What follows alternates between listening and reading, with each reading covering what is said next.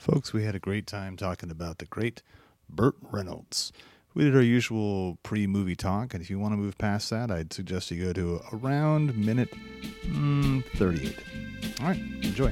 Take two middle aged men who happen to be cousins and share a common codependency on movies. Put them in a room and tell them to talk about anything film related. The result? An existential exposition of cinematic synergy we call the Finleys on Film. All right. So yesterday I had one of my favorite moments, basically in my life. What happened? Well, we had a guy had a cool little party. but It was my birthday yesterday, so we Happy birthday, over- Tommy. Thank you, buddy.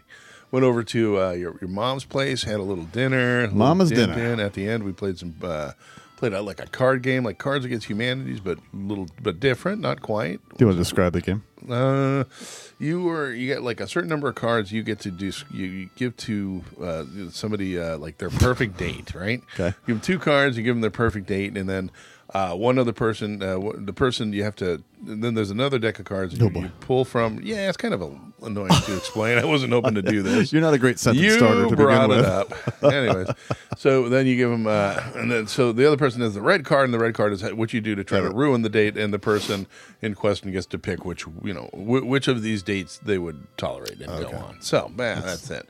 What uh, what, what I loved was there were a series of cards that were specifically dedicated to nerdy topics. Uh, and uh, Joe had no idea what any of those nerdy topics were, No. and he tried to play stump the nerd with me and couldn't. And just What do you mean of- by that? Try to play stump the nerd with you? Well, I you're was like, there, well, what is what does mech mean? And like, Well, I wasn't trying to stump you. no, well, yeah, but I think uh, ultimately, well, I think ultimately y- you were defeated by the fact that I pretty much knew all of them. Yeah, it's repulsive. I have access to a lot of nerd lore that you have none. That that's it just your look of defeat was magnificent. Oh, you thought that was defeat? I don't know what it was. I just want to throw up. I mean, it's oh god, it's awful. Ah, I can't help you don't know what a mech is or what a warg is. Come on, you gotta get. It's, life is about learning things, Joe. Come on. yeah, but life is Magical- learning is for magical, sharing. Magical made up thing. That's the problem I have with all that stuff. It's life like learning is for sharing. That's like um what is that? You've been It's invited like an to the buffet of nerd. It's my an friend. Effort to refuse not scoop the communicate with the world is what it is. Oh, please. Yeah, yeah, yeah, yeah. Because nobody knows what it means and there's a pride and like nobody knowing like like I belong to this sort of You know, it's like when people I haven't heard about this, but like um people take the time to learn Klingon. Magnificent Uh, accomplishment. Right. I mean, that's not an effort to to actually communicate with people or to sort of like share information. It's actually kind of an. Um, An attempt to join a club of people who specifically know Klingon. I, I think suppose? it's social anxiety, is what it is. Right. It's a sort of like effort. I mean, I'm not. You'd never learn Klingon, so I'm not accusing you of that. But it's like this sort of effort to. um I can't really connect with the world, so I'm going to like retreat into something so specific. No one will know what it is. There's a and then but then I get to also carry it around as if like I know something, but you don't know something.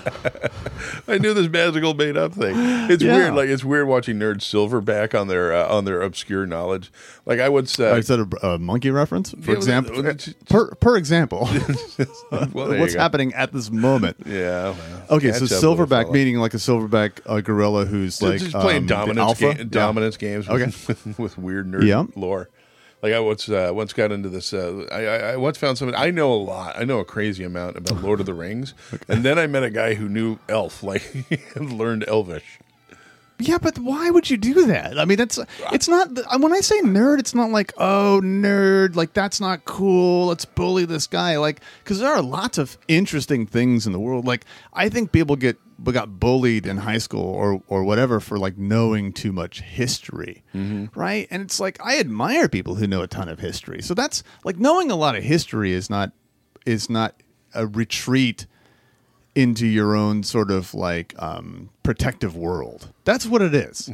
if you know a lot of history, no, not really, because the, the whole point of knowing history is to sort of contribute to the world, right? Well, one assumes, but no, but okay, but the same thing. Like here's the thing, Joe. You're Yeah. actually you're a nerd too, but you're a Sure. nerd in an intellectual level, like a level like with with an intellectual bent. Uh, yeah, I mean, Academic, maybe, maybe. is Sure, lots of people I know are nerds. I don't have a problem with nerdom. I think it's yeah, Mm-hmm. lots of really cool things happen with nerds. I mean, I was telling ta- we were talking about this podcast that I've been obsessed with lately about these two guys from Canada who talk about Iron Maiden and their deep cuts all day, and it's like they're but but and rather crazy deep cuts, I gather. yeah, but it seems to me some of this sort of stuff like um it's just such an effort to like it's this this paradox because it's like you're trying to sort of like first of all it takes a lot of effort. I mean i congratulate Yeah, Mm-hmm. that. Anyone it takes a lot of effort to do something. But it just seems like a withholding rather than a sharing. Maybe I don't know. See, like I approach it from this standpoint. Like I like to read the books and then I pick up things from that, or watch the TV show or the movie or something like that, and then I'll pick up that little piece or something like that. It, it, it is a different. It's a level of nerd too far when you when you learn a language that's made up or something like that. no it's not that. You know what it is? It's the it's the it's the the manner of communicating it right? So it's like if if you learn something but you learn it only so that people can go like what's that? It then it's it's all about you. Uh, you know what i mean? It's it's all about we all have this capacity right Are we becoming more narcissistic? Do you think this plays into that narrative? Who, who's the we in this case Well, most of us.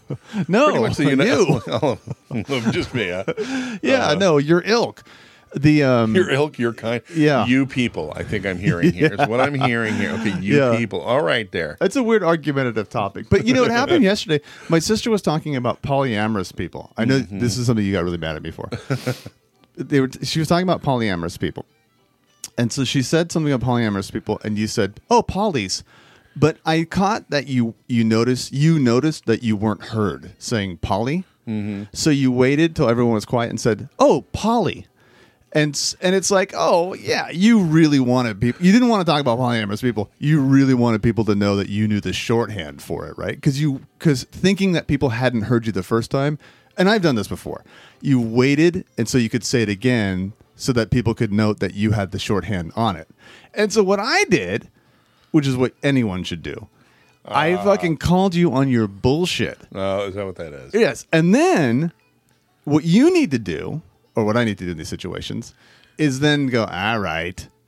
But when you are refuse to be called on your bullshit, it makes the bullshit twice as bad. Well, because I actually had something I wanted to talk about there. I thought it was really interesting. I ended up having a good conversation with your sister later Yeah. on about polyamory, but but you just kind of cockblocked me at the moment. Yeah, but if you say, if you go annoying. like, if two times you go, oh, Polly? You mean mm-hmm. Polly? It's like, that's just about, you just trying to get in on the conversation. just say polyamorous people. That's what that's that's what people are saying in that conversation. They're saying polyamorous people. But if you make the effort, because if you say it once, poly, but if you say poly and you notice that no one picks up on it, and so you wait to say it again, then you just want people to notice that you're doing a shorthand for it.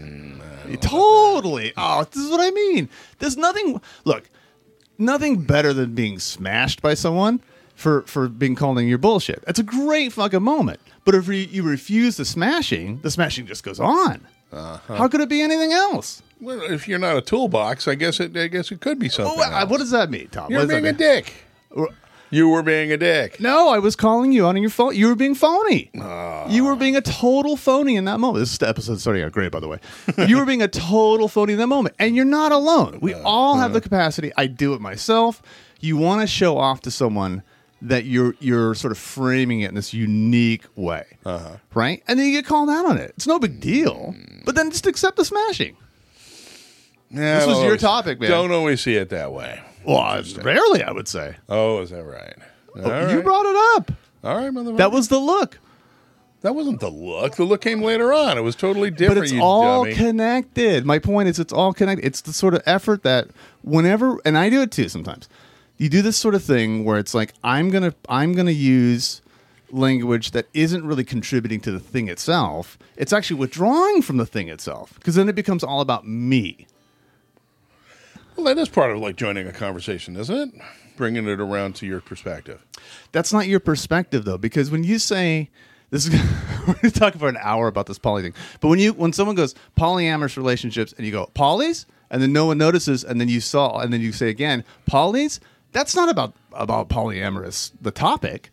That's about you or me mm-hmm. in that instance, sort of like drawing attention to your like bit of Yeah, but if you have some knowledge on something, then you bring. I I, I, I think I see what you're saying, but Yeah. I don't see that that's I don't. I don't understand. I don't understand the uh, the, the the downside on that. Well, no, it's just it, no, no, no, no. It's- I mean, ultimately, you can still move on and have the conversation about it. Of course, you It can. becomes really difficult. Actually, difficult to have the conversation. Why? When you've been called out on a dick. All you do is uh, you just been called on it. You just acknowledge it. Because then it because then it's a second level. Then it makes it worse because it's a refusal. It's like, look, all of us have been arrogant bastards at the time. Me no less than you. I mean, you and I are arrogant bastards, right? Yeah, that's true. But if someone calls me out on being an arrogant bastard and I double down on it, Uh. then it's fucking worse. There, of course. Yeah, but sometimes you do, right? What? Double down on it. Right, which you did, and then you made it worse. Yeah, okay. Well, I didn't make it worse. You made it worse. Nah, well, I'm going to blame you, anyways. Oh, Just for being a dick.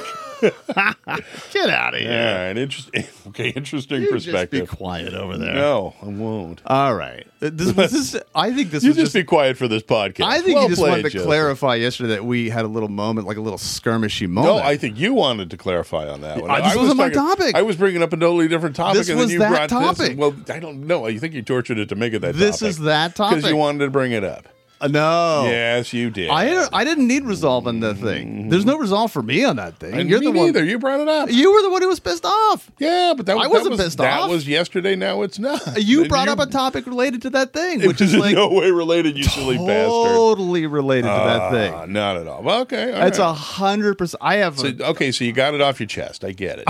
this was your topic. That's yeah, I get it, man. You, you've clarified your position. I understand now. So, but thank you.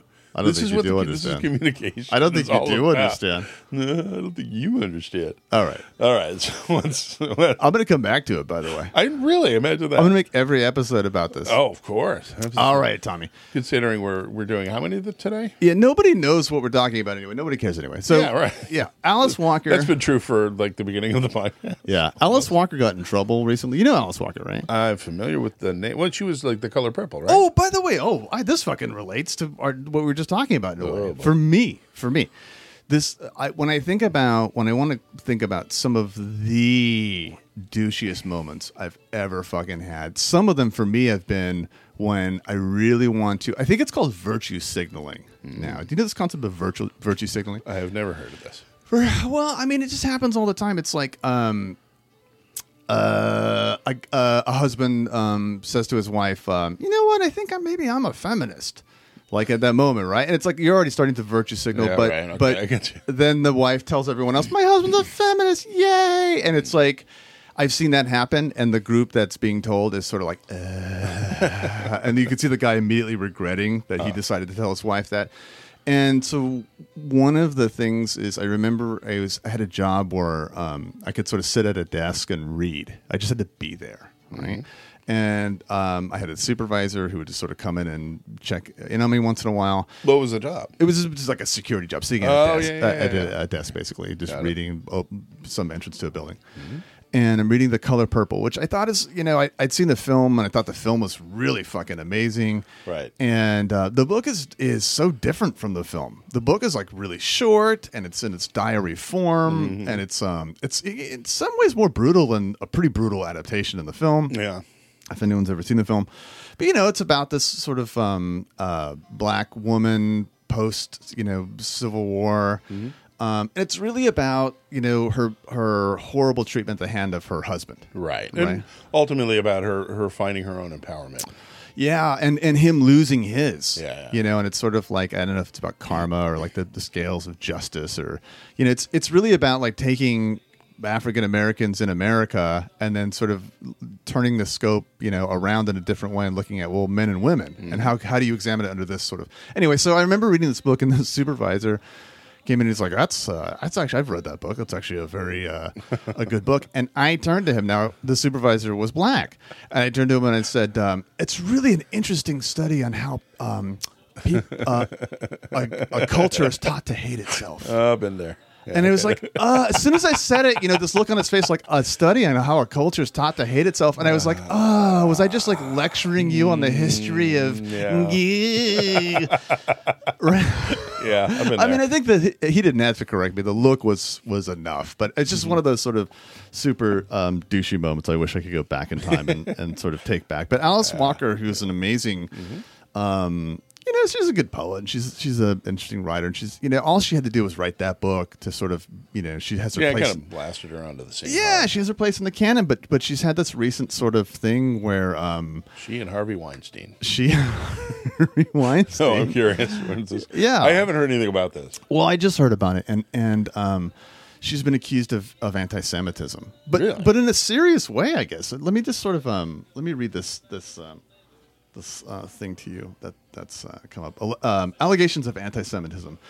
Um, in May 2013, Walker expressed appreciation uh, for the works of the conspiracy theorist David Icke. On BBC Radio's uh, an interview, she said Icke's book, um, Human Race, um, Get Off Your Knees, would be her choice if she could have only one book. The book promotes a theory that the Earth is ruled by shape shifting reptilian humanoids, damn it. Rothschild And, Zionists. and the Jews, right? The Rothschilds. Fuck. Yeah. Um, so, and it's sort of like uh, uh, 19, uh, in 2017, Walker published a poem in her blog entitled "It is our frightful duty to study the Talmud," recommending that the uh, the reader should start with the YouTube to learn about the evils of the Talmud. So it's it's not Is ambiguous. YouTube, is YouTube officially the end of civilization? It really is. It's the flat earther, and the, Fuck. but but it's sort sort of like okay, so it's like Alice Walker is, um, you know, she's amazing, and she writes all this sort of work that makes us examine things. A little like, known fact that the book was originally titled "What is this color? Purple." and also like she wrote a um an essay I, as I recall I made a poem called "Am I Blue?" and it's about sort of like eating meat. So she's a constantly she's got her mind wrapped around Yeah. you know the idea of like how we interact with with other human beings, but also other beings in the world. And Right. she's just fucking interesting, man. She's a thinker, and and isn't um, that, so isn't that like isn't that part of okay hold on isn't that part of the slippery slope like she's one of these people like i think a lot of us who are really into doing like sort of you know mind exercise or thought exercise thought exercises right Yep. can sometimes get pulled into a rabbit hole or something like that or I, I've, seen, I've seen a number of people do it right like flat earth started off basically as this concept of how could we it really started off as a, as a thought experiment on how could we if if, if we sufficiently tried, could we prove that the Earth was flat? And then it got itself onto YouTube, and people Yeah. were like, "Fucking shit's flat." Yeah. right. and, and and maybe sort of the same pathway here. Yeah, I mean, in, in a broader sense too, it's also like, um, you know, I think those who are interested in thought experiments um, will, will sort of back the camera off and, and say like, okay, yes, of course, we know that Stalin was bad, but let's look at the broader scope. And out of the interest of having a conversation, and, and sometimes you need people who just come in and say, no, I need you to say Stalin is bad. I just need you to say that. And and you know, I mean, that's sort of the danger of being too open minded. I suppose if you could be too open The, minded. the moral ambiguity is is, is becoming becoming a problem. Yeah, so it's sort of like yeah, I mean it's it's it's different from you know there are um you know thinkers and and celebrities who will weigh in and talk about well wait a minute you know this sort of Palestinian question's an interesting one that's that's different from what Alice Walker's doing which seems to be anti it is anti-Semitic or, or anti that one, oh, that's murder. yeah, but the problem. So now there's this other sort of level, which is like, you know, I'm in this community of, of people who teach literature, and so um, a friend of mine is like, "Uh, "What do I do? I had Alice Walker on my syllabus. What do I do?" Uh-huh. And and I have another friend who's like, "Well, I'm taking, um, you know, you know Junot Diaz. Um, he wrote the um, uh, Junot Diaz is a sort of modern darling No. has been of of literature, um, and he, that was sort of a more of a Me Too type thing. But it's sort of like all these people are like taking you know excising people from the canon. Right. Okay. So we still now we're having other we're having we're still having forbidden books is what I'm. Yeah, I guess in a way, and it's you know, I mean, it kind of becomes the old conversation, and you gotta you gotta mix up the canon and you know inclusion and all that sort of stuff that's interesting. But Right. you know, here's a here's a couple of cases where it's it's it's fairly clear that the person's shitty, or no, no, the person said something shitty or at least controversial, and it's like, ah, that's just what we do. We just excise them rather than talking about it. Right. Right. Right. I don't know. I'd rather talk about things in class, whether it's your use of the word um, polys or um, Alice Walker's anti-Zionist, which I find equally offensive. Uh, nah, there you go. Absolutely. wow. Well played, Joseph. Well I thought played. it was a good connection, actually. Yeah, this is a fair connection. It's not, not at all, but okay. Yeah, yeah. For the purpose of this conversation, we're going to say that it was so. Okay, All right. Yeah. So a concatenation of uh, conspiracy theory and uh, Alice Walker's anti-Zionist position. something like that, and uh, and nerd and nerddom as well. Yeah, go ahead. Uh, I was good. I, I've become fascinated recently with something called the Fermi paradox. Yeah, what is that? Okay, so the Fermi paradox is basically it was from Enrico Fermi. It was uh, I think they did, they they had a series like um, the nuclear scientist. Fermi was was important on uh, create, helping to create the atomic bomb. Okay. part of the Manhattan Project. Um, but it, was this collection of tremendous physicists who helped put that all together again, and they all had this thing that they were doing, which is the math suggests that the universe, being what it is, that there has to be life out there somewhere. And the Fermi paradox is, if it is, where are they? and the the the, the paradox is that potent, that that maybe there's this thing um, wherein as a, when a civilization becomes advanced enough to be able to communicate across the stars, Yeah. there's this threshold where they're also capable of destroying themselves. So when that technology That's that's the paradox. Right. The par- the paradox is can we get past does any civilization actually survive its point where it can wipe itself out to become sufficiently advanced to communicate across the stars? Oh, that's interesting. Yeah, it's pretty fascinating. Well, I mean, the sort of the, um, I mean, related, I guess, would be the the idea that in an infinite space, if space is, you know, the physicality of space is infinite, Uh-huh. then y- you know potentially you'd have infinite copies of everyone. Yeah, absolutely right. Right? Yeah. Okay, so, so I'm throwing So- that so in ma- here. Yeah. So the math is there. I mean, All right. there's life out there, right? But we, how be. do we communicate? It, because you're right. Yeah. Well, I always thought this too. Like, also, I I think um, anyone who's used email would know that. Like, I I think I would send something out and they'd be like, no, not the Dick Van Dyke show. Like, what? Why did I send that out to the universe? Or like, Yeah, why did I reply all? God damn it! well, but also like what we're receiving. Like as soon as we receive something, let's say that that someone can communicate. I, I mean, I like that idea that that um, the paradox being like when you reach the level of sophistication and you know advancement, air quotes around that, that you could communicate across the universe or universes. or travel, or, or however that manifests. You you'd itself. also be so advanced that you'd be you'd. I mean, is that is is advancement ultimately well, I think part and parcel of advancement is is self destruction? That well, that's that's the question. That's Yeah. part of it, right there. Yeah. And of course, the other thing too is it also, I guess, it to a certain extent presupposes that other species would behave much as we do because we've been on the brink of self destruction since what 1945, right? Uh, maybe I don't know. That's another interesting one because the whole sort of like the doomsday clock. Mm-hmm. You know, there's some controversy over what that. means. I've always felt like, you know, it's always two minutes of midnight, and then it's like, oh, it's three minutes of midnight. No, now it's two again. It seems like I liked your idea, but once you you moved it to two minutes Uh-huh. to midnight. What the fuck? I mean, you really set yourself up for kind of a fall there. I think we should have set it at like ten forty five or something. we need a, a little more wiggle room in this metaphor. it always seemed to me to be very stupid to set it at, at eleven fifty eight. I mean, I understand what they were doing, we're gonna- we're gonna trying to scare people, but ten forty five is scary enough. Wow, I wonder if like like the recent climate change reports coming in have changed that doomsday clock in any way. If it influences the clock, no, the doomsday clock is is, It's pretty is much purely specific, nuclear. right? Yeah, yeah, Yeah, yeah. something Jackson Browne would uh, be upset by. Jackson- I imagine. Jackson Browne. Wow, really? Yeah, that guy. There's gonna be someone is be- missile tonight. Yeah, he loved to beat the ladies too. Did he? For such an Oh, anti-nuke fuck lovable No guy, way. he beat Really? Daryl Hannah. I mean, not Daryl Hannah. yeah, Daryl Hannah. I'm thinking of Dar- was who's the Daryl from uh, SNL? he didn't beat that guy, Okay. whatever his name is. oh, oh no. Daryl, whatever. Daryl Hannah's the you know the woman, the blonde Yeah, hair from Splash. From Splash. Yeah. yeah, They were in a From relationship, star. and he he beat her. And Paul Probably, Simon. probably really hated Working Girl. I don't know. Paul Simon married to Edie Brickell from Uh-huh. Edie Brickell and the- and the New Bohemians. Yeah, yeah, yeah. He beat her. Really? Yeah, Paul Simon. Yeah. I just didn't, I don't know. Like milk, like like limp wristy sort of singer songwriters oughtn't to be beating ladies. It's wrong, by the way. I want to clarify that I think In- it's wrong. in general and specifically. But, but yeah. I'm amused at the idea that Paul Simon would beat Edie Brickell on while singing "What I Bam" is what I bam. Just a small joke. Uh, very small. like your compassion. Yeah. All right. Okay, so, So now um, let's go from that. Oh, I'm sorry.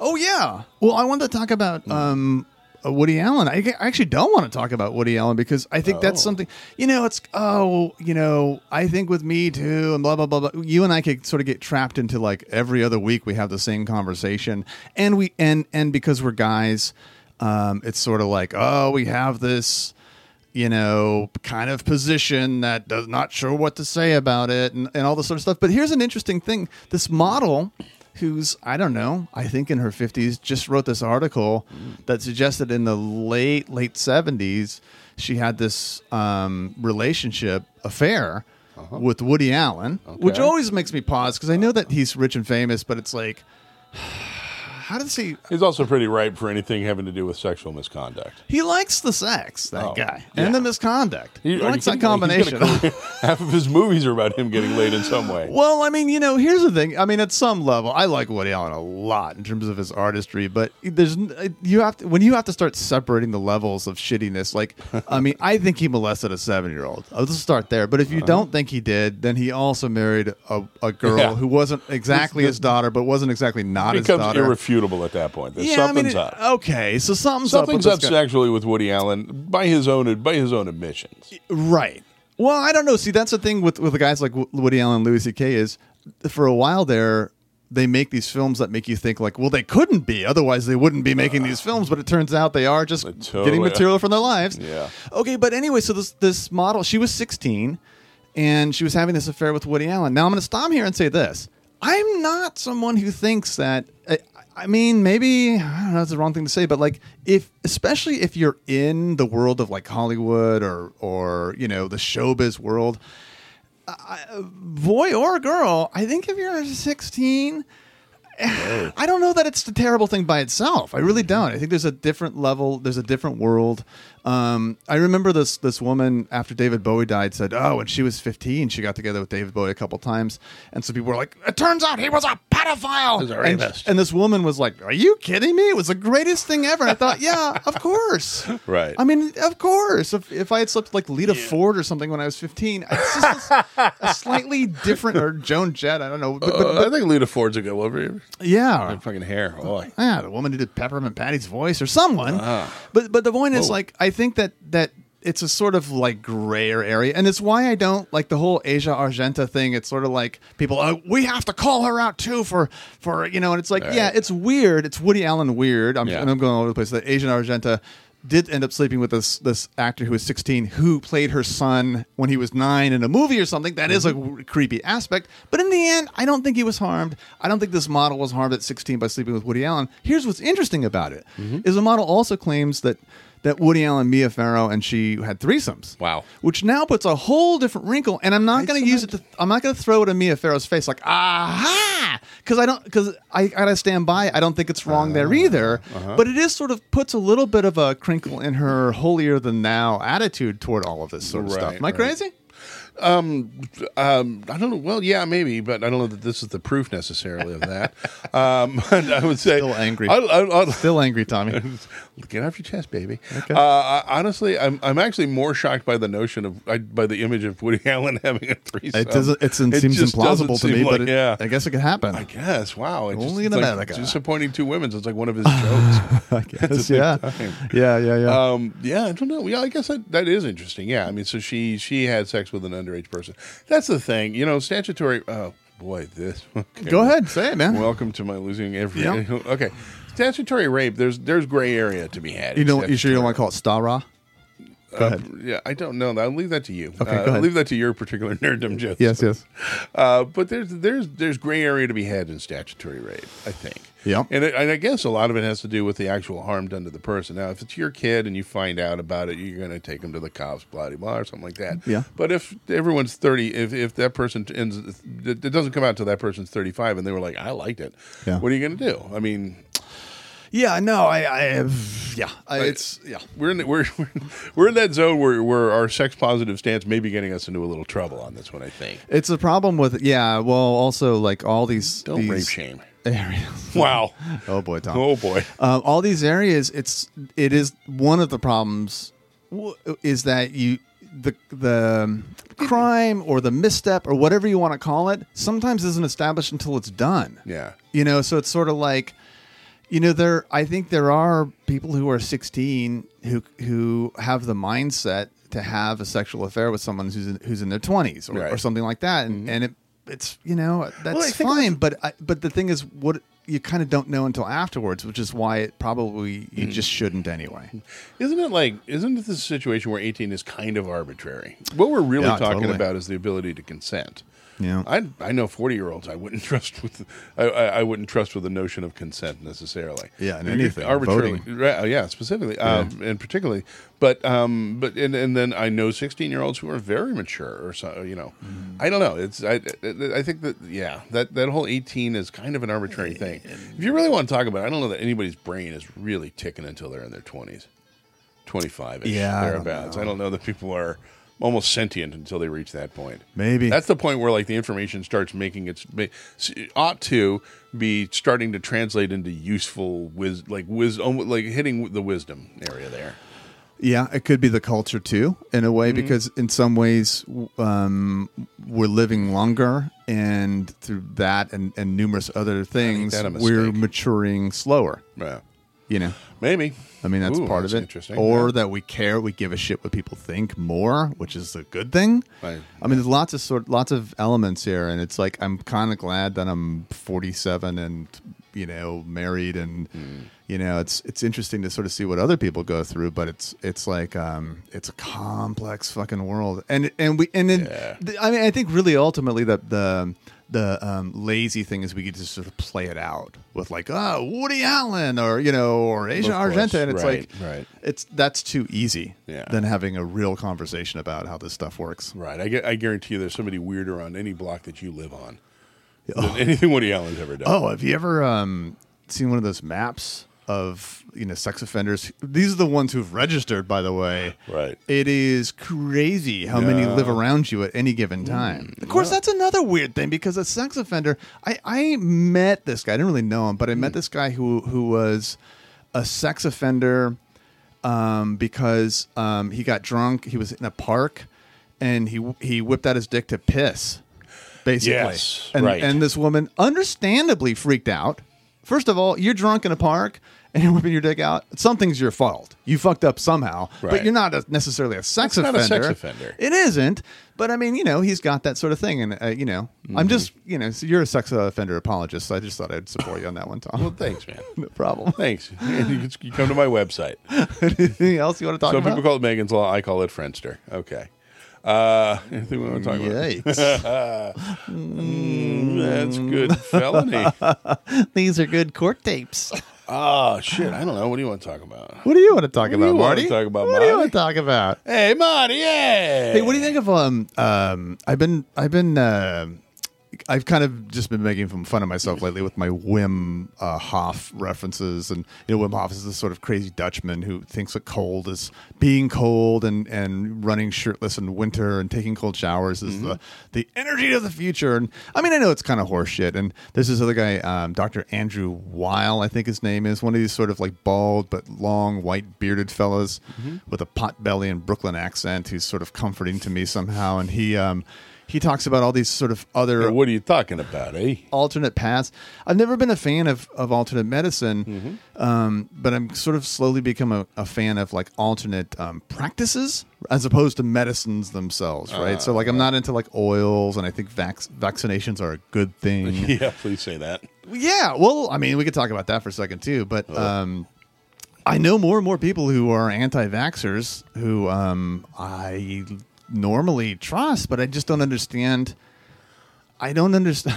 It, it's you know maybe it's. It's the increasing power in our culture of the single narrative, right? So I remember arguing with someone about vaccinations, um, and she's like, "Well, how do you explain this kid who got a vaccination, and then um, basically clearly they showed a link between it and his his autism?"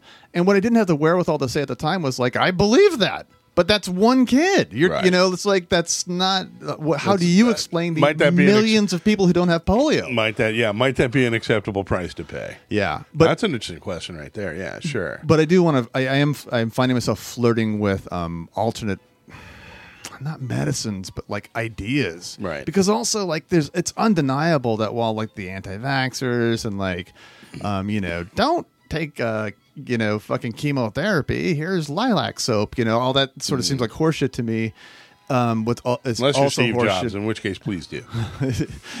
do you dislike Steve Jobs? Uh, I, I, I, I- think he's accidentally has caused us a lot of problems. what do you mean? Let- Let's stop here. Oh well, just he, he- the man, the man most responsible for like the you know the smartphone technology. I, I would say that is currently kind of fucking up our lives. I think. Oh, okay. Well, well, yeah, I- yeah. Okay, Yeah. interesting conversation, but yeah, another conversation. another conversation. So, so, um, but also what's undeniable is like how fucked up the the quote unquote like traditional medical Oh, industry yeah. is.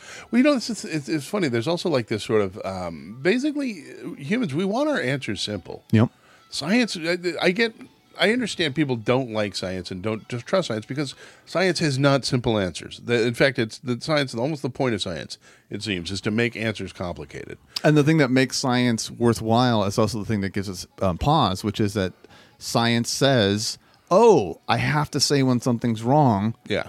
and then re- rethink it Mm-hmm. and re-examine it and but people are like whoa they said they were wrong Right, and also, hey, this truth might not be true later on. That's always, Right. that's that's Different implied context, in yeah. all of science, right Sure. there. So, so, uh, so there is a, there is a there, there is an e- that, that's why people love religion. I'm sorry to say, Yeah. one of the things is because it's simple. It tells you it, it this is A to B. This is exact. This is what happened. Boom. It's a simple answer for people. Yeah, but it and we li- like simple answers. We love simple answers, and it's so it's we're finding different different ways to find simple answers. I think so. Alternative medicine, yeah, absolutely, because because because science based like medicine that we know in the West, it's there's doubt to be had in there. I mean, like Sure. just like like look at like food science and the notion of what's good, what's good or what's bad in any given decade. Remember back in the '80s when potatoes were a wonder food that made you lose weight, yeah you know what the thing with that though and then it changes. that's not necessarily science's problems or the food industry's problems. And the food industry like science more than science probably has like it, it's it's not a failure it's an intentional you know Well, like, yeah, manipulation no, right? right. but i don't think it, in that instance because people complain about that all the time. What yesterday coffee was good for you? Today it's bad for you. Make up your mind. And it's like that can seem maddening. But but Mm-hmm. um neil the recently disgraced um scientist neil degrasse tyson God damn it. um sort of had a take on Mr. Rogers, I please nothing. that was Just nothing. interesting, and and it was that um, it's really um, journalism that fucks it up. Uh, science journalism, and what happens is. If you're a science journalist, it's not like any other journalism where it's like a war correspondent or something else where your life's exciting and there's like there is you can lead with something that bleeds. Um, Right. um, science journalists wait around lobbies of like institutions, like waiting for something, and so scientists will come out and say like, "Hey, we think we have this breakthrough," and it's like, "Bam!" Bam, they go with it, and it's Yeah. it's not the scientist's fault. It's Yeah. it's the way it's communicated to us. Yeah. You know, we have that thirst for this sort of like um, the, the the next. You know, I mean, it's fucking the same. This is the same Western culture that that does butt implants. Anal bleaching. That's right. Come on, dude. That's, that's, That's the gotta be one. I'm sorry. Oh, that must really offend you. Anal bleaching. Yeah. Oof. Wait, say it again. I'm missing it. No, I'm just saying, like your your particular thing for uh, for butt play is uh, got to be Oh, Tommy. bothered by that. Oh no! that's- this is just, folks. This is just Tommy's revenge. Oh, please look, man. His feeble attempt to get back at me from calling him out accurately Ugh. yesterday on his birthday. It was cruel of me. My birth. I, it's your, was your birthday. I should have just said nothing. look, polyams. Uh, just admit it. You love polyams. Yeah, yeah, yeah. Okay, Polyamies, we call them. Yeah. Anyways, sounds good. Well, why don't we um talk about movies. let's talk about some movies here. Yeah, let's do. Well, that was a weird one. Boy, I, I kind of like those in a weird way. It started off really tense between you and I, mm-hmm. and um, you know, talked Yeah. about some cool stuff, some Talking scattered scatterbrain stuff. Yeah. All right, so today we're talking about the great, um, I don't know, great Burt Reynolds. God, Burt Reynolds, what a, I mean, What a mixed bag. yeah, he's a he's a strange, strange fella. He was like, he was a fucking, he was like, he was Ford at one point. Like he was enormous. He was Yeah. one of the hugest stars in the galaxy, and then he just, I think, he, I like the fact that uh, I was looking it up. He actually, like, Sto- when he took Stroker Ace, Yep. uh, he said that was kind of the end. That was the last. That was the movie when people turned on him for some reason, Oh, and they you should could have never turned before quite that. figure that out.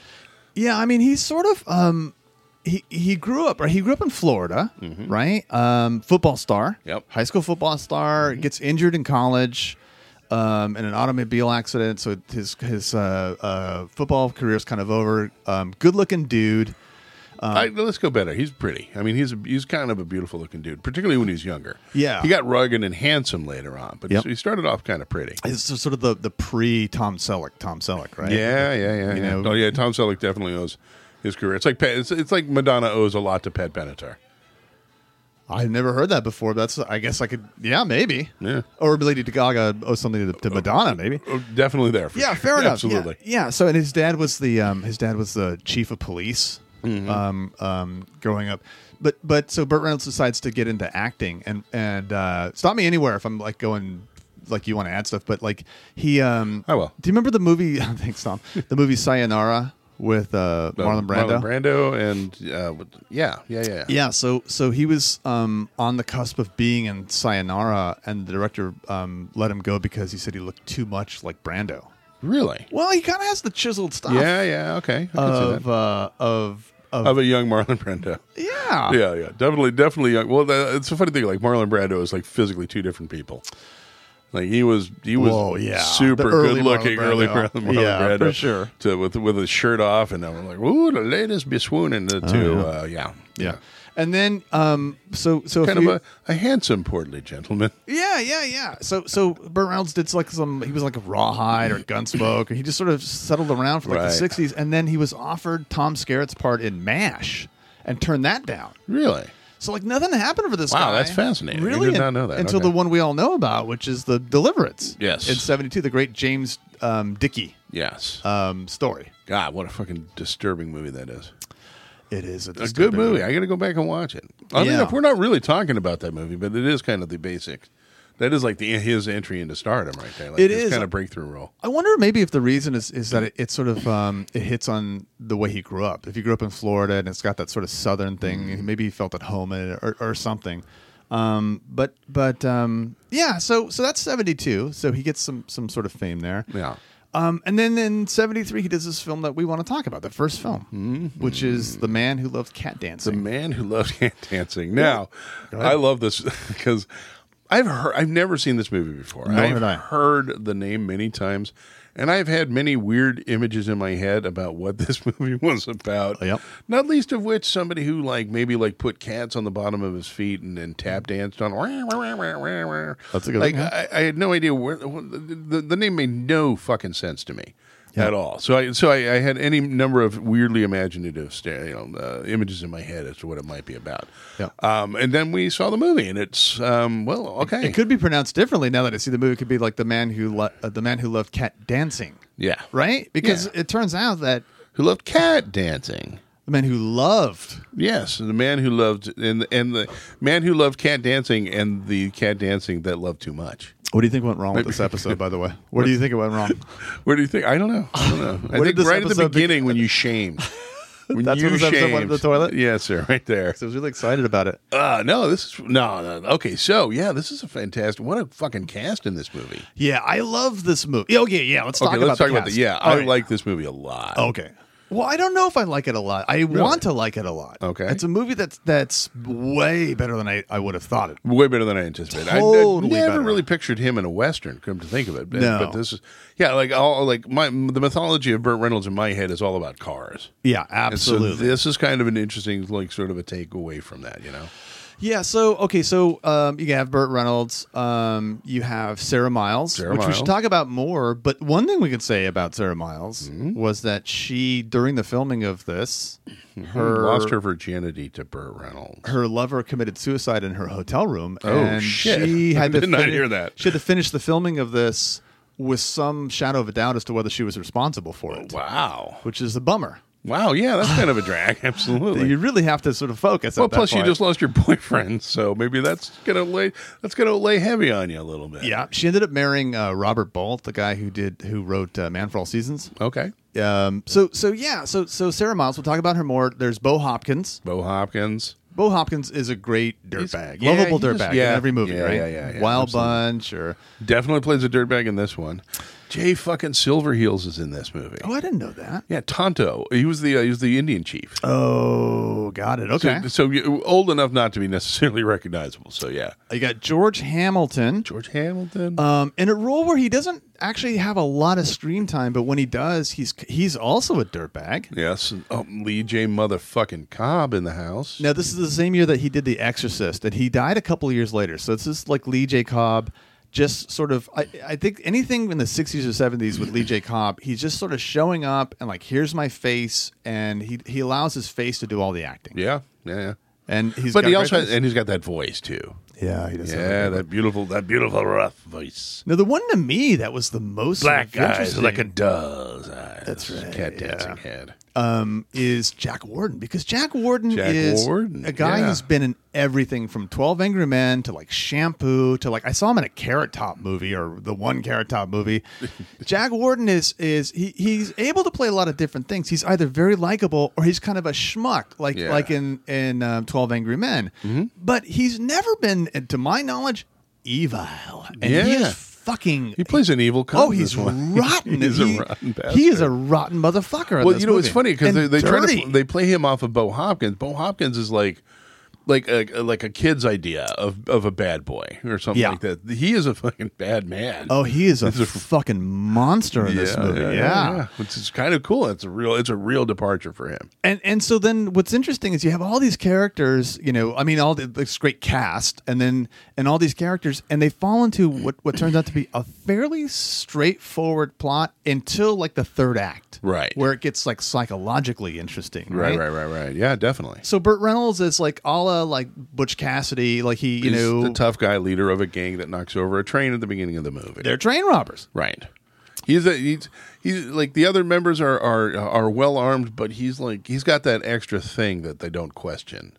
So he leads them, you know. So he's the leader of. Kind of like William Holt in the Wild Bunch. Either I lead this gang or end it right now. yeah, type thing. pretty much. Yeah, Okay. yeah. He's got that extra. He's got that third ball or something like that that Yep. we all respect. Yeah, yeah, So yeah. he manages to do that. And during the during now during the proceedings of the, of the train robbery, Uh-huh.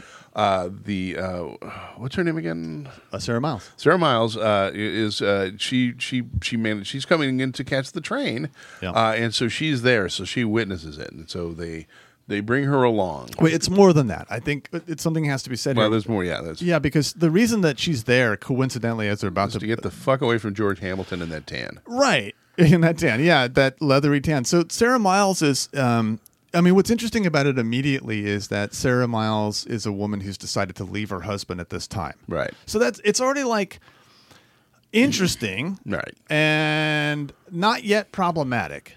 Well, it's one of those things where, like in the '70s, you know, I mean, the pill was in. Like there was there was a shift in in marriage and culture in the United States, and it reflected itself in movies. And so, so yeah, here's a movie where a woman is like leaving her husband, and it's set in the it's set in the old west and all Yeah. like that. And maybe maybe it's kind of a little bit absurd, but it's it's it's more speaking to the '70s than it is the 1870s. Yeah, well, okay. So I, I found this article um, written in 1974, um, and it's entitled "Have We Really Come a Long Way, Baby?" And this woman's talking about this film, and she says she basically makes the argument that Sarah Miles plays into the stereotype of women leads being either superficial or crazy. She thinks superficial in this film Really? and that only women and gays, I'm quoting her now, are left um, uh, being um, stereotypes when they're leads in films. She's basically she basically writes this article says, look, African Americans, Indians, um, Latinos, um, they've all sort of managed to hurdle over the stereotypes in films, which is, by the way, I a don't know what the hell you're ridiculous comment. about there. Now she's on target when she says maybe that that women don't. Yeah. Like you finally get a women a woman lead, and I would say even more so a gay lead, and it's like difficult to sort of sidestep that stereotype. Mm-hmm. Also, by the way, just to sort of like digress a little bit here, there's a movie called The, the Celluloid Closet to, to speak to the gay issue, where it's like, um, yeah, there are stereotypes, and then there's culture. Which is which? Interesting. Harvey Fierstein makes this sort of observation like, um, don't write um, gay characters out of going to the opera because you think it's a stereotype. Because I'm in the gay culture Yeah. and we go to the goddamn opera. Like, quit ignoring what we do. You're Right. you're kind of undoing us in a way, right? Sure, sure. And so like, there's that argument to be had, Mm-hmm. and it's sort of like who's who's going to have it. Like like this woman writes this article, and I think she's full of shit by Mm-hmm. Saying that stuff. But I'm also, you know, not well, a let's woman. take a look at this. I mean, as far as like in this movie, how is this woman pr- working towards a stereotype? Yeah. I don't necessarily. I see one one area where she might be, which is um, the the woman who gets raped, who's kind of okay with her captors a little bit. That's not I mean, but but again, I I, I don't. I don't know that that's that's that's kind of a that's kind of a that's kind of a thing that happened a lot in movies in the seventies, particularly westerns with women in them. So, what do you think on that? Well, that's. I mean, I, I agree with you that that's the thing that happens, but I don't think it's a small thing. It's actually what makes me um, think that this could have been a great movie, but Mm-hmm. it's it's a problem. And it's not a problem because I'm offended by it. Yeah. Right? It's a problem because it's just a sort of weakness, right? Like, um, you know, we talked about it with something like Three Days of the Condor, right? And it's Mm. sort of like you have, um, what the fuck is her name? Uh, Faye Dunaway. Helen Mirren. Oh, Yeah. Lillian Gish.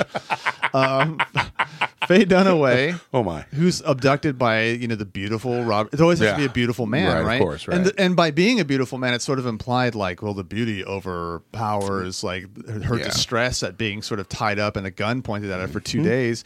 And it's basically it's like if this were a film that were we're going to get into later, I think, how it's actually psychologically interesting and honest and Yeah. all these weird ways. Yeah, Um, kind of. Yeah, in I wish weird, it- uncomfortable ways. I wish it had been about this issue. Right. If it had been more straightforward about her being confused about like, is this Stockholm syndrome? Right. Or or am do I actually admire this guy who who happens to be my captor? Because because Burt Reynolds um t- has to end up taking the character Sarah Miles with the gang. Right. He can't leave her alone because she'll be the witness to the you know where they're Right, going. exactly, Right. uh-huh. So that's the reason they take her. Right. He he um, protects her from the the fucking the- intensely rapey Intense- actions of, Yeah. of Jack Warden and Bo. and we're not talking like rapey in the sense of well, that was a very rapey vibe. I mean, we're talking No. about we're going to rape you later. They're going to tie her up and rape her Yeah. and take turns, right? Right. So, so, so there's that, and yeah, he does protect her from that, but nonetheless, he's still holding her hostage, even if it's for legitimate reasons that a Brent Garber would have, like let's get her away from the scene so she can't be a witness. Like, let her go later or something. Like there, there are options. yeah, and so it's like you know, keeping her there maybe not the best option because they they're going to rape. so Burt Reynolds is super good looking. Yeah. He he really is only heroic in that he doesn't allow the others to rape her. Yeah. George Hamilton is obviously a fucking douchebag. He's, trying to get her back. Yeah, he he owns things and he, and thus he owns her. So that again, the, you know, the, the feminist narrative there definitely. So, so for Sarah Miles to fall kind of fall in love with Burt Reynolds, I think is some a word I fucking hate that people overuse, but it's like problematic. But it is kind of problematic. That- Right. that's my that's my problem with like, the first know, half of the film. Might have been a stronger movie without that, perhaps. Without- like if it hadn't, if their relationship hadn't turned sexual, might have been a stronger movie. Now, come to think of it, yeah, maybe, maybe Yeah. that they just I mean, same hashed it out. motivations, but, the, but the, they don't go that they don't go down sort of the easy route of of, of sex. Well, I mean, also like I, I don't think it has the same sort of weight like um as a character as an actor like Burt Reynolds is victimized, but but it is interesting. Like the year before is the year that he did the famous Cosmo centerfold thing, the naked Right. centerfold thing, and it's like no, I don't think he was a victim at all for doing that. I think that he had a good time and it was kind of a lark for him to do it. But it also sets up this expectation that he also has to sort of fall in bed with a woman. Oh yeah, yeah, of course. You know, Burt, it's otherwise why would you have Burt Reynolds there? Well, it's like yeah, he's right. actually a good actor. Yeah. in this movie he's good. Anyway, He does really well. Yeah. yeah, I mean, there are movies later on that are just like like Adam Sandler. He, like the Cannonball Run. That, that was Adam Oh, yeah. Sandler shit. Like I'm taking yeah. my friends and we're going to make a movie. We're going to have a vacation and call it a movie. That yeah, I mean, great. He Awesome, definitely but- did that, and he did it, and he totally, he totally rested on his laurels later on. Yeah, yeah. But at this point, like he was still hungry, and he still he put in a pretty decent performance on this one. I thought. Yeah, and it's like it's got um a, a great um That, that- being said, he's no Brando, but he's he's No. definitely a good journeyman. he's taking it seriously. He, Yeah. You can tell that he's taking this very very seriously. Mm-hmm. Um and it's also I mean I think it's got that sort of like um the not the Reavers. Um what's the one with um Ryan O'Neal and and uh, William Holden Fuck it, forget it. But it's like that late '60s, early '70s idea of, of westerns. Even like the John Wayne, the Cowboys from '72. It's got that sort of like very dry, Mm-hmm. Um, f- um, sort of faded color cinematography. Yeah, a lot yeah, of yeah. pan shots. a Um, lot of people with suspiciously tight bell bottom pants. like I don't think people wore. I don't think cowboys wore that shit at all. Yeah. but nevertheless, But, okay, it, so- it was the style. It was the style of cowboy movies in the seventies. Yeah, right, so I'm let- with you. Let's get to what's interesting. And is- there's a gritty feel too. There's Yeah, there- absolutely. You feel the dirt in '70s cowboy movies. A hundred percent, yeah. Yeah. So let's get to what what's interesting. You could smell the ass. More interesting about the second half of this movie, which is that there's a revelation. So, so the Burt Reynolds character, this cowboy who's leading this gang and sort of like Mm-hmm. slowly getting rid of the assholes in the gang and, and taking Sarah uh, Miles with him, who's falling in love with him and he's kind of falling in love with her, has this past. Yeah. And the cat dancing refers to this. It's this double play. He he had a a, a Native American wife Right. Um, who was named Cat Dancing. Who that Was her died. sacred Indian name. Yeah. Oh, right. She died. Right. right. And and this woman, its name is Catherine, and she's called Cat too. So it's like uh, he, you know, wow, I, I keep falling in love with Yeah, cats the, in a the- weird the way. parallels are a little tight on that. Yeah, a little, okay. uh, uh, I'm okay, willing to we'll- forgive uh, it. Yeah, we'll let you have that one. So- uh, so, so, so now, he, but his quest is he robbed the, the, the train, Yeah. so he can get the money, so he can get his children back. Right. So he has these children out here. We- We're sort of given the hint that like something bad happened to his wife and she was killed, and it's like that's you know he's this tortured soul because of it. Yeah. And so you know um, he needs to get his children back from. from Like, he loves her. He, still loved loves her. Cat, He right. still loves Cat, and maybe even a little conflict. You know, the old widow's conflict. You know, and Right. or widower's conflict, and and so he needs to get these kids back. And so you know, this last sort of act of the film is about him confronting the, the Native American tribe. Right. While, by the way, he's sort of That's being where his kids driven. He's being driven by by Lee J. Cobb, who's kind of the reluctant guide toward George Hamilton's posse. Right. He's he's the leader of the posse, but he's like a reasonable man who also happens to know Burt Reynolds' character and and, and has reservations about thinking of him as a criminal. He gets Yeah. this guy's past in, in life. Yeah, I mean, and so what's interesting is, and and also, by the way, just just like say ah no Is, is or it something. safe to say that in the seventies, like cowboy movies became way more nuanced? Uh, I think so. I think it's. That- I think with it's a few Wild Bunch with that a that, few though. exceptions. Yeah, I think it's the Wild Bunch that started that. like the, maybe the gunfighter was a nuanced western, but there was a lot of non-nuance Oh, yeah. early on in the uh, in the genre. That's Anyways, I'm sorry. you were No, no, no, no. But I want you to stop me because I, I, I might want to Yes. reveal too much. I don't know, but so tell me if I am. But but but um, you know, he he is it Jay Silverheels Hills that he is He's the chief, actor, right? yeah. So so he finally catches up with you know this the tribe of Indians and and um, I'm embarrassed to say I don't Native remember who it was. Right. The tribe of Eskimo. so these engines they um basically you know it's like i'm Oh, here man. i'm here to collect my children um, and there's this great scene with one of his kids this boy you know he has this sort of moment where he's trying to reconnect with this boy and like do Yeah. you remember this do you remember that Right. and and and you see it's like we think this is the resolve of the film right Yeah. he's, He's getting now in love with a kids. new cat the, the his kids are there they remember this good Mm. time and and they're um the person who's been raising them starts to reveal something this Yeah. native american who's been raising them starts to reveal something and it's this that burt reynolds can i say it Yeah. do you mind if i say it Yeah. should i no let's Mm, not go it. do it. all right so he he was the one who killed his wife because his wife had been in a relationship with a sexual relationship with a man but it He turns out thought- Right. It turns out that she had been raped. Right. Which was weird. That Now that's the weird part because if you go back, he's fucking raping. He's raping. What's her name? in this Exactly. way. Because yeah, so it's like In a it, vague way. It makes it really Vague way. twisty. Yeah, like as you said, like this is the, emotionally it gets really weird and twisty at the end. Yeah, but it's also not he's- comfortable. It's not easy. And what's really I kind of like that. Great about it is also the character doesn't like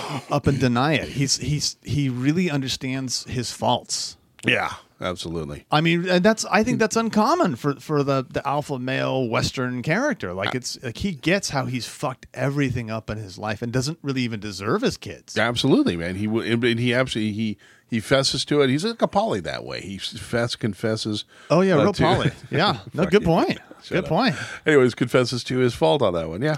Yeah, well, so then if we go back to it's like you know, it, this is another weakness in the Sarah Miles equation, right? Is that she immediately understands, is even more in love with them, and it's like that's I think the Uh, problem that would give is a person pause. I would suspect. Yeah, it's, sometimes it's almost better if you totally misunderstand a group of people like women Hmm. than try to half understand them because what this film does is it, it reels you in enough to sort of see them as kind of complete characters and then keeps disappointing you this is where i'm disappointed in the film Hmm. because I, I, I will agree with the, that writer I, I cited a, a few minutes ago of her having superficial moments Right. but Yeah, I mean, at that point, y- y- they should have given her at least a moment where she's like, "Yeah, I don't know. I mean, I can, I'm going to change this man." But that's pretty heavy that he killed his wife and her name was Cat too. Uh, so yeah like know. that, that's got to give you pause. And she she had zero. is this a, a play on words pause Oh, cat nice tommy hmm. I'm doing a little pause. Hmm. Ooh, little pause. Um, is that a leaf blower outside I'm hoping. That's not your. It's not coming from your pants, is it? No, I wish. Okay, so Somewhere I- south of my pants. look, I give this movie a thumbs up because if for no other reason, it's like if you're like me, where you actually, I haven't seen many Burt Reynolds movies before this. Ah, some, that really annoys me. Side note, by the way, people, fucking pick up a broom and just sweep. What's with these goddamn blowers? Said a man who doesn't do that at all. I don't. Yeah. Oh yeah. Oh, this All right. guy's blowing right by our studio. absolutely. He's just blowing it. And he's really blowing it. Ah, should we really- pause? Yeah, fuck him.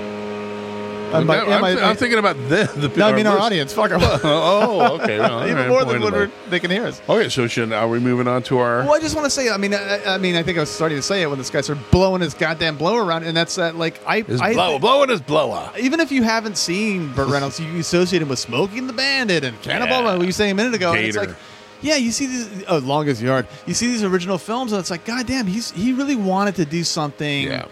You know, I got to give him more credit Well, now I that I, I I've checked it out. And I think it's interesting. Like later on, like he had the resurgence with Paul Thomas Anderson and all that. uh, You know, like oh, Boogie Nights with Boogie Nights. Oh, like, yeah, I think, yeah. I think he kind of went out on a good note on that one. He kind of he was kind of able to to do some very good serious acting at the end there. Yeah, he did that one where um, he was saddled with a kid as a cop. Okay, you're right. Fuck. I'm I mean, sorry. he had he had his all right. That lot just of bad blew a hole moments, right through my goddamn. ah, fucking hate you, Joey. All right, so the second film we want to talk second about film. is 19. Go ahead. No, no, go ahead. 1978's The, The End. End. Uh, also populated by a ton of Oh. fucking notable actors. Before we go any further, let me say let me say something uh, that I noticed in the end. Uh, Sally Fields was a smoking hot woman. Oh, for sure. God damn it! I really had forgotten all about that. Well, I mean, I don't know how she was really something. anyone has any question about the whole Sally Field, Loni Anderson thing because Loni Anderson is is a, just a joke. I've always considered her to be a joke. Yeah, yeah. yeah. And WQ, I mean, she's not even uh, attract. She's just uh, she's like Pamela Anderson, but even more weird. Uh, You know, there's a uh, Less human. W.C. Fields. Uh, he had my one of my favorite lines, and he said this about Mae West. Yep. She's a plumber's idea of Cleopatra. I've never heard that before. That's pretty good. Yeah, it's really it's pretty uh, Yeah. spot on. There's a there's like there's a there's a class of women that, that's kind of cartoonishly sexy. That Yeah. I think just appeals to a certain Jessica to men who don't read a lot, quite right? I, I'm going to ascribe it to them not being very literate or something. I don't know, but it's The only maybe that's unkind of me, but I do. You know, the, The only- plumber's idea of Cleopatra. The only improvement I could see from Loni Anderson over Sally Field in terms of a relationship with Burt Reynolds is that when Burt Reynolds and Loni Anderson went to bed, they could both take their wigs off because Loni, Loni Anderson also wore a gigantic wig. Well, she had enormous hair. That was like one of her trademarks. Oh, you know? it's That's weird when you got a woman with a trademark, right? Isn't that isn't that a little odd?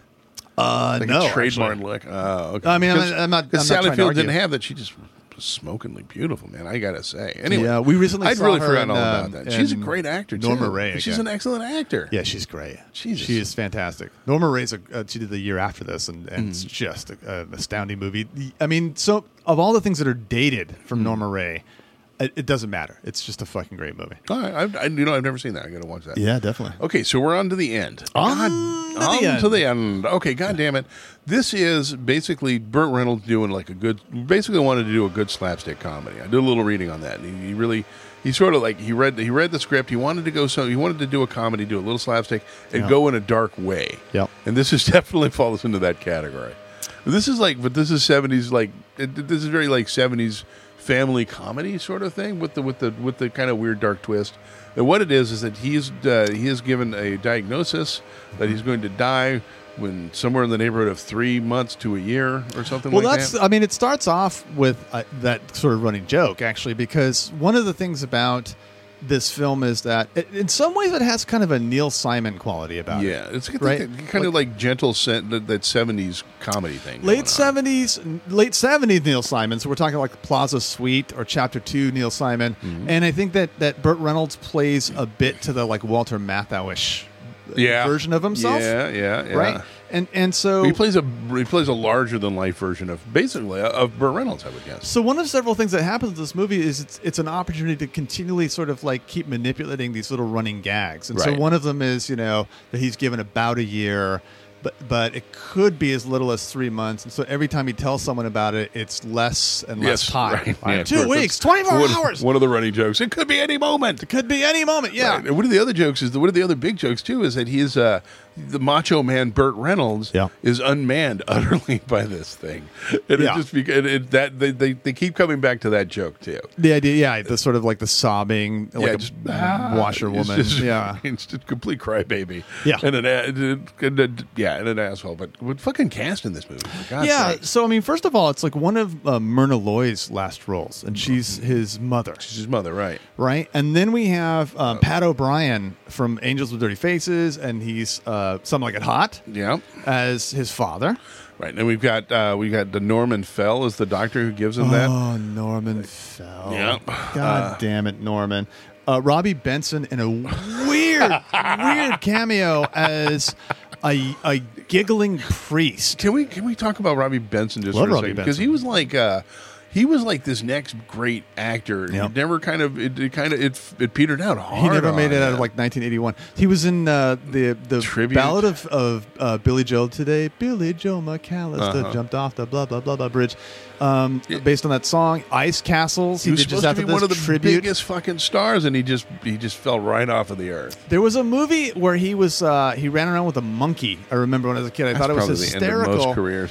Yeah, well, the thing is, um, I he don't was going to be like Rob Lowe. Like he was going to be like you know like a monster, right? What's appealing about him is something that can't age. He's Yes. sort of a soft Shaun Cassidy, if anyone gets Yeah. that reference type, right? Feathery hair, like Right. pouty eyes, soft voice. Soft, high pitched voice. So it's it's either Like he his balls have not dropped. either he plays kind of a pussy or he plays you know comedically like a criminal or a priest. Yeah, but- this place but- he plays a he plays a Roman Catholic priest who basically started last week. Yeah, and, and giggles at the idea of jerking off and, and Oh, things right. like he's that. A, Ro- right? He's a young Roman Catholic priest who's never had sex, and he's fascinated by. Uh, Yeah. he's just he, he just can't believe how much sex Burt Reynolds has had. Right, and so you have Norman Fell His as, character as- the, probably as well. the doctor Burt Burt Reynolds goes to for the second opinion. Carl Reiner as the doctor, his normal doctor, Yeah. his regular doctor, both Uh, of whom are nuts. He I goes mean, to a he goes to a clinic where uh, where the head of the clinic is Strother fucking Martin. yeah, but all these sort of running gags. So it's like Norman Fell. Um, is a doctor with one of the worst bedside manners He- Ever. Every time Burt Reynolds says something, Norman Fell will say, "Oh, I had a guy with your condition. You should have seen him at the end." Uh, oh, never mind. Never mind, um, Carl Carl Reiner, on the other hand, is a guy who wants to like overprescribe him pills and just sort of knock him out of everything. Tr- Strother Martin runs a mental hospital and is is himself totally inept and insane. and, Right. you know.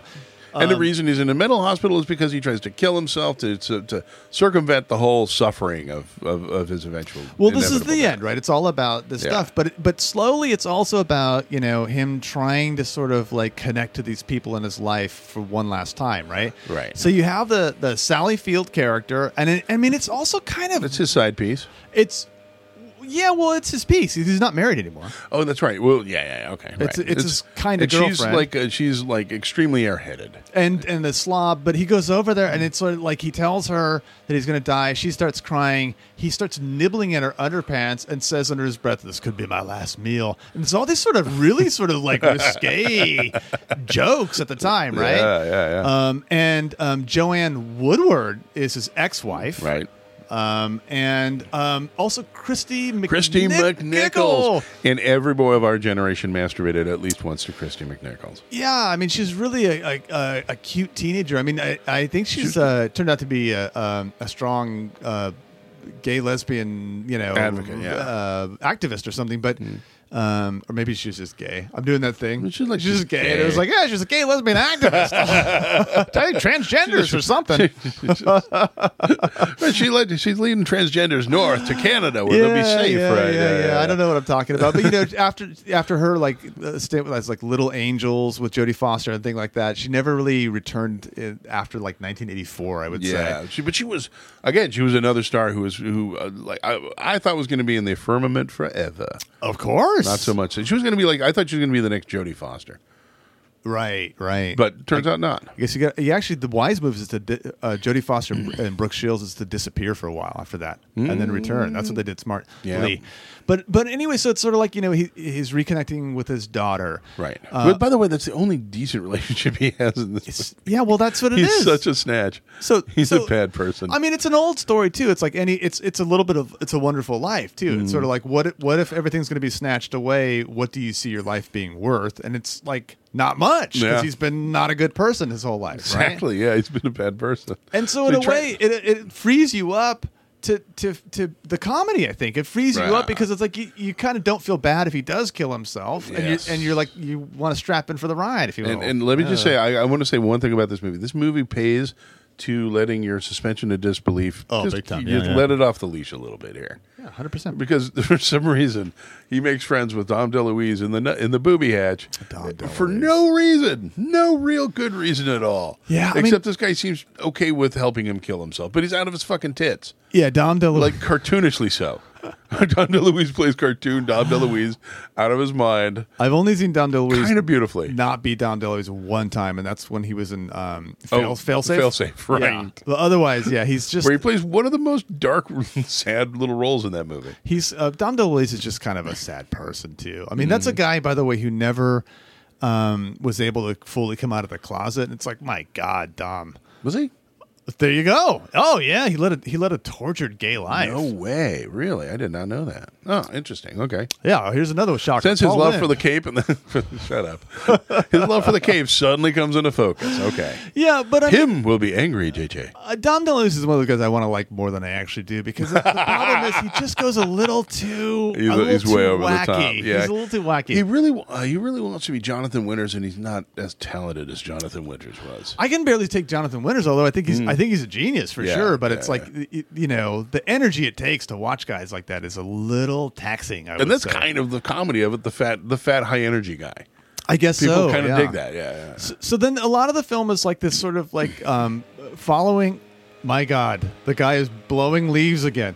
Sorry. Actually, I think that is his god. Okay, so um, the rest of the movie is really just sort of following Burt Reynolds through his many attempts at suicide. His many right? clownish attempts to kill himself, and Dom DeLuise helping him, Yeah, and so he's he, but not helping him. but helping him, not helping him. I mean, yeah. one of uh, one of my favorite slash least favorite is that he's finally bereft of, of all sort of tools to kill himself. He's in the mental hospital, Mm-hmm. and he discovers that the hydraulics in the bed, he could just sort of like try to crush his own head, Right. and, and the mechanics of the bed. He tries to hang himself, jump out of a belt, jump off a building. Right. Yeah. yeah, yeah. um, you know, and eventually walk into the sea, and and then of course discover that life is worth living. and he wants, end. yeah, right. He wants to, he wants to, he wants to play it out to the end.